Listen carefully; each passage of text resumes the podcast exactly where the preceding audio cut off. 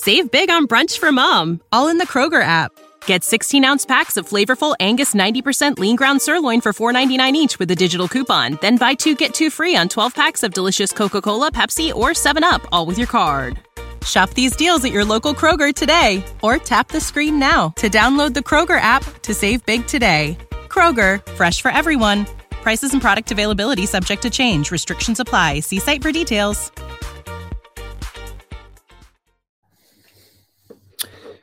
Hello there, and in this episode, I want to uh, discuss um, some teaching in the Quran that many Westerners find quite shocking and surprising uh, when they first come across it, and that is the Quran's denial of the crucifixion of Jesus, or his apparent denial of the crucifixion of Jesus. It's found in only one verse, um, and almost in parenthesis, in passing, this um, claim is made, and um, and in many uh, people's eyes in the West, this discredits the Quran. How can we take revelation, uh, uh, alleged revelation, seriously, which denies the historical evidence? For example, we have four Gospels written by eyewitnesses, which clearly testify to Jesus being crucified. We have the Apostle Paul, a disciple of Jesus, who clearly um, states that Jesus was crucified. So uh, the Quran surely must be in error when it uh, so obviously denies that Jesus was crucified this is the kind of reaction we get. Um, and I want to um, mention this book and quote a few bits and pieces from it. Uh, the book is called The Crucifixion and the Quran, a study in the history of Muslim thought by Todd Lawson, who is a professor um, at the University of Toronto. And uh, he is a specialist in this field.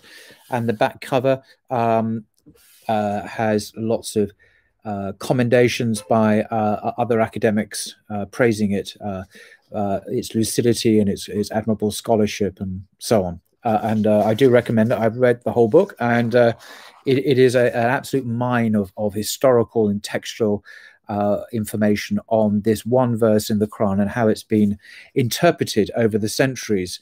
And contrary to popular belief, um, the interpretation of this verse, which I'll read in a second, has been the subject of vigorous debate amongst Muslims for centuries. Um, so I'm just going to read the verse out. I'm going to read it in this Abdel Haleem translation, which many academics in the West think is the best translation available uh, today. And I'm actually going to read several verses before the, the verse itself about the crucifixion because context really matters. Um, I think it's not just the meaning of the words of that one verse, but also the surrounding verses, the surrounding context, which give a sense of, I think, what, what the author is trying to convey uh, in terms of this particular verse. So, um, unusually, I'm going to start from verse 153 of chapter number four. So, it's the fourth surah of the Quran. I'm starting with 153, which is uh, quite a bit earlier than the verse which actually um, appears 157, 158. So I'm reading quite a bit uh, before that, and there's a reason for me doing that. So I'll just read. Obviously, I'm not going to go into the Arabic. Uh, um, my Arabic isn't good enough. And anyway, we have a perfectly good English translation, I think, to deal with. So in Abdel Haleem's translation, uh, we read the following. The people of the book demand that you, Muhammad, make a book physically come down to them from heaven. But they demanded even more than that of Moses when they said, Show us God face to face, and were struck by the thunderbolt for their presumption. Even after clear revelations had come down to them, they took the calf as an object of worship. Yet we pardon this and gave Moses clear authority. We made the mountain tower high above them at their pledge. We said to them, Enter the gate humbly and do not break the Sabbath, and took a solemn pledge from them. And so, for breaking their pledge, for rejecting God's revelations, for unjustly killing their prophets, for saying, Our minds are closed, no, God has sealed them in their disbelief so that they believe only a little. And because they disbelieved and uttered a terrible slander against Mary and said, We have killed the Messiah, Jesus, son of Mary and messenger of God, They did not kill him, nor did they crucify him, though it was made to appear like that to them. Those that disagreed about him are full of doubt, with no knowledge to follow, only supposition. They certainly did not kill him.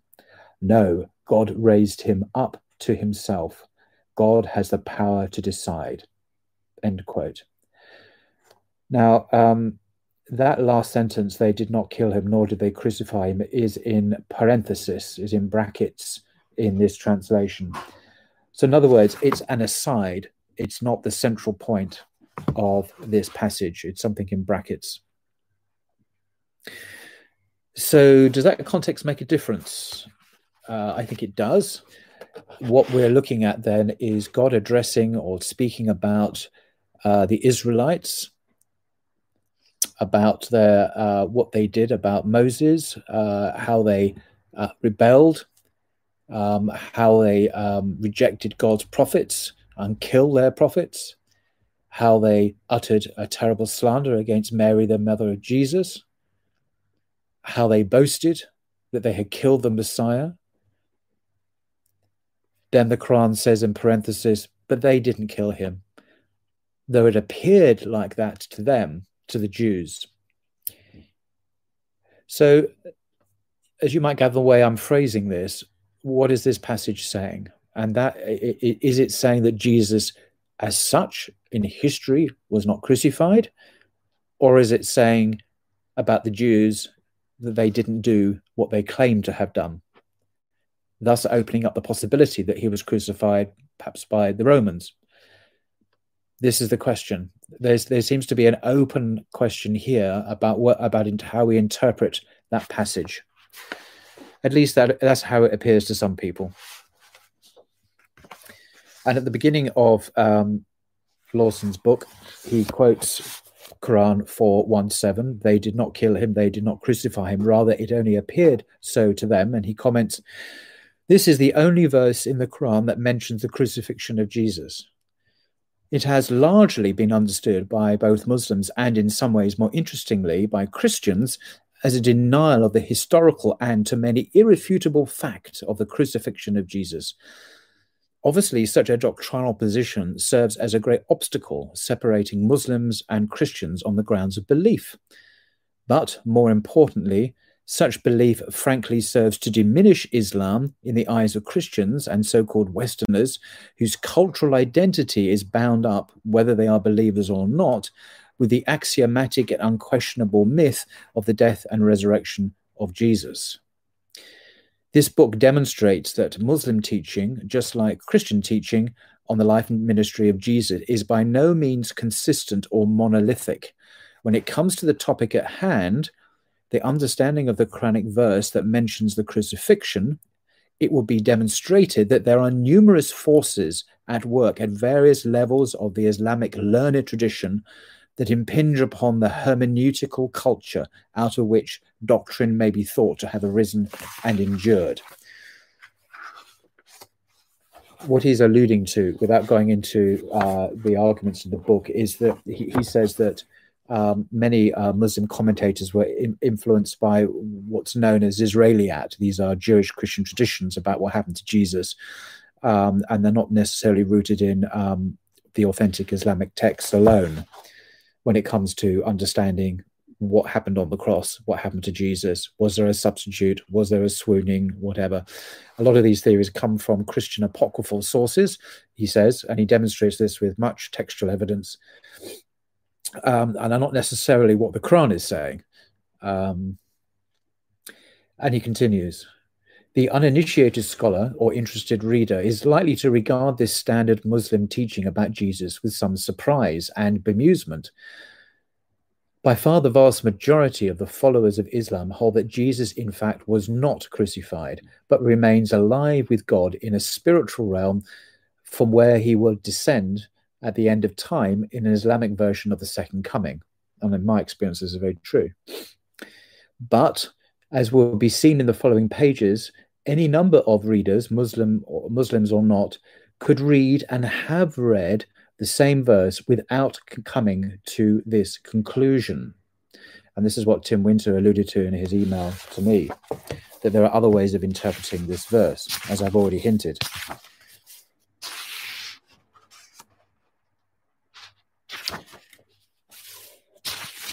And um, I just want to uh, summarize, as uh, Todd uh, himself does, um, the main the main options. This is I'm reading from his introduction to the book.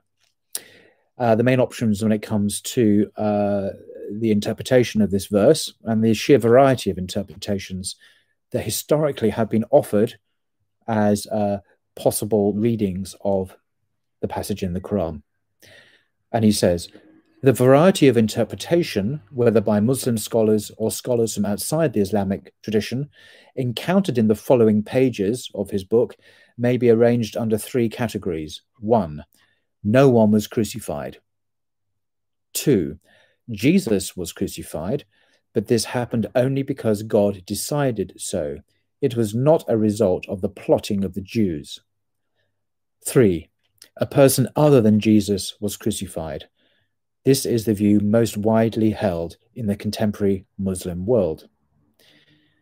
In the main, the position put forth here agrees with the recent uh, discussion found in the Encyclopedia of the Quran. Encyclopedia of the Quran is a, a huge reference work of academic articles um, which uh, uh, contains this uh, quote by or the article uh, by Neal Robinson, who's a, um, a British professor uh, in the Encyclopedia Quran, edited by J.D. Uh, McAuliffe, um, and this is in 2005.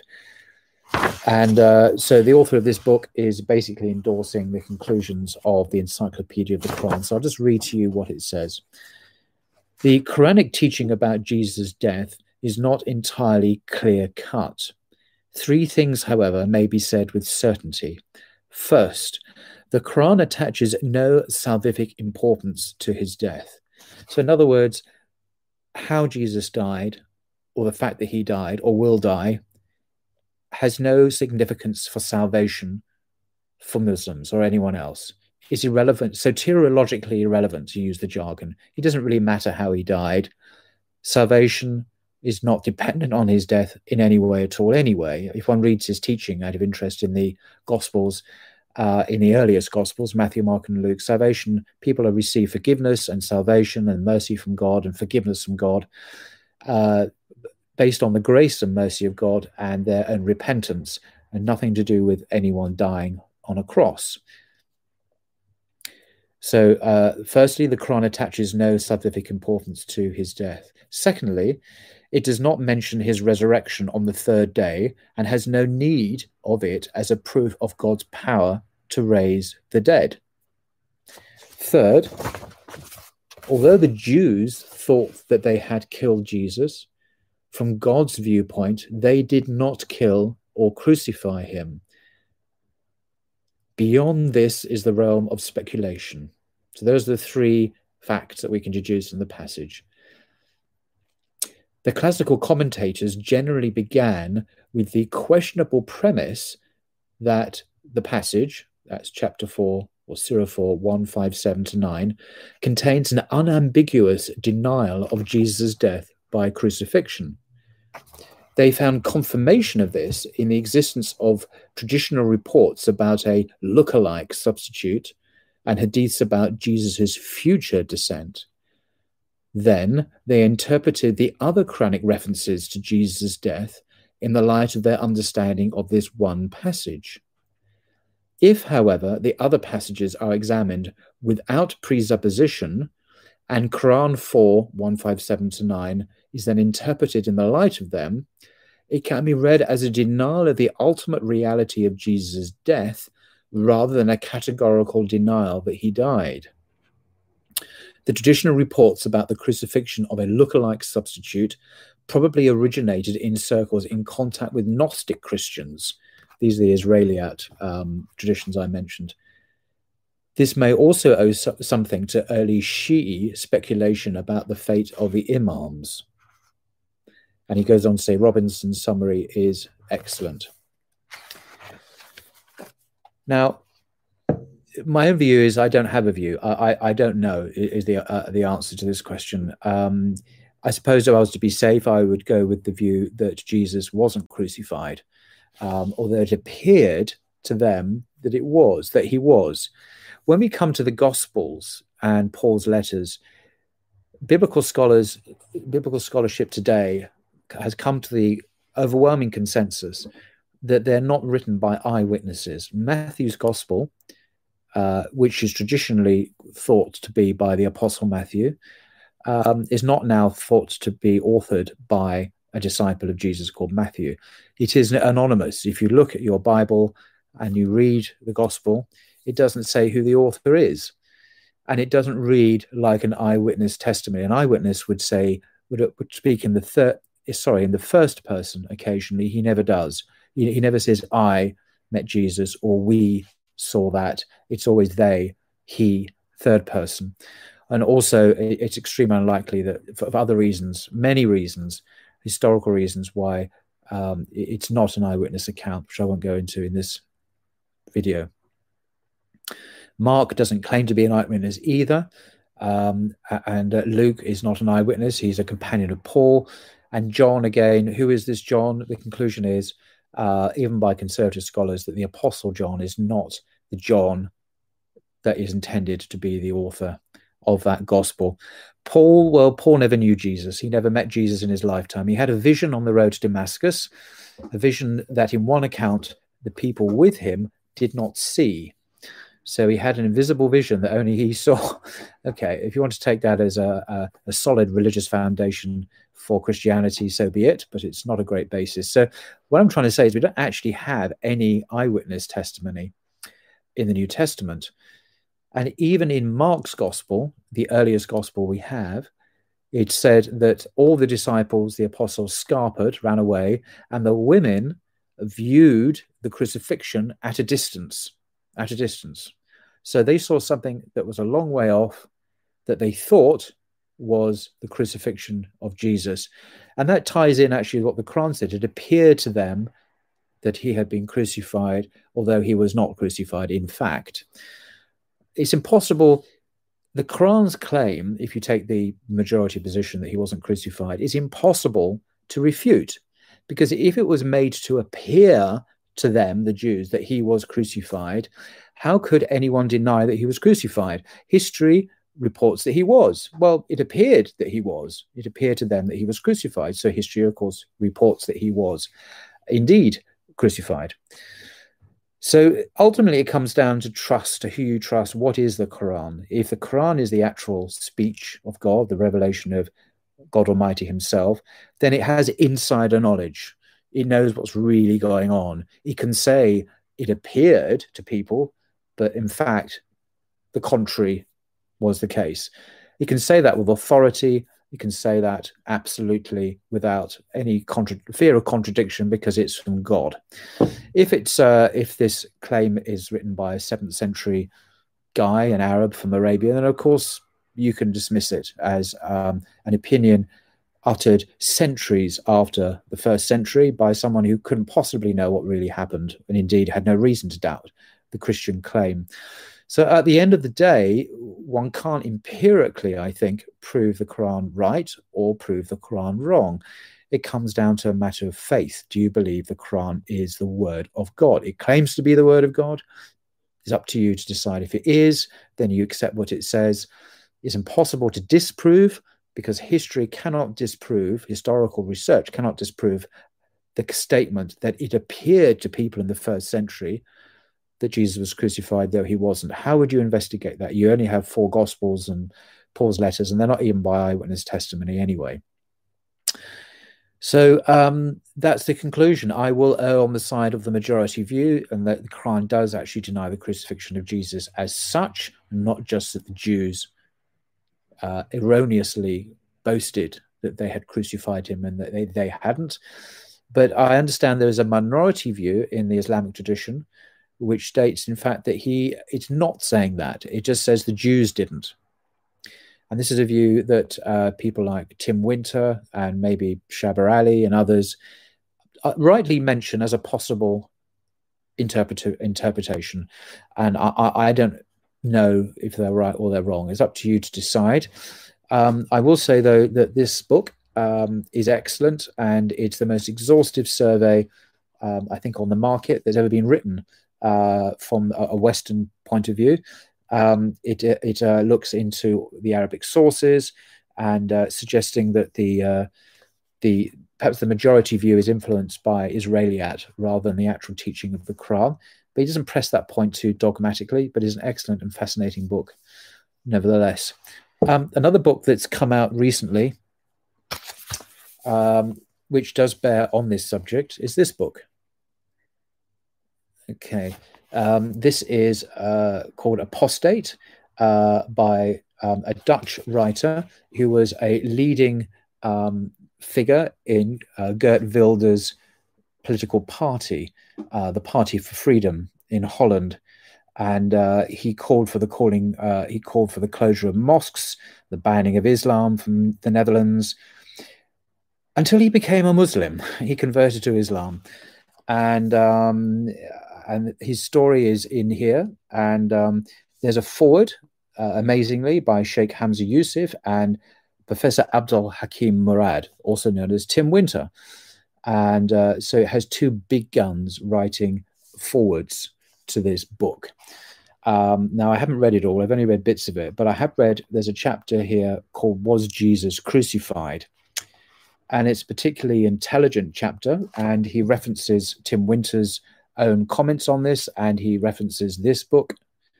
Um, and uh, the whole book is actually very looks very interesting. So he does discuss this in this new work as well, which um, I, I, recommend. I think that's the uh, the back cover.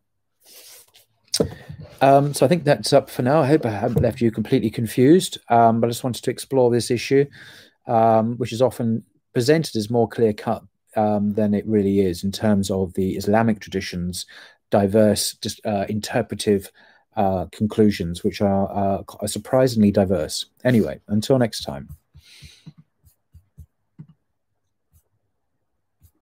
When you need mealtime inspiration, it's worth shopping Kroger, where you'll find over 30,000 mouthwatering choices that excite your inner foodie. And no matter what tasty choice you make, you'll enjoy our everyday low prices, plus extra ways to save, like digital coupons worth over $600 each week. You can also save up to $1 off per gallon at the pump with fuel points. More savings and more inspiring flavors make shopping Kroger worth it every time. Kroger, fresh for everyone. Fuel restrictions apply.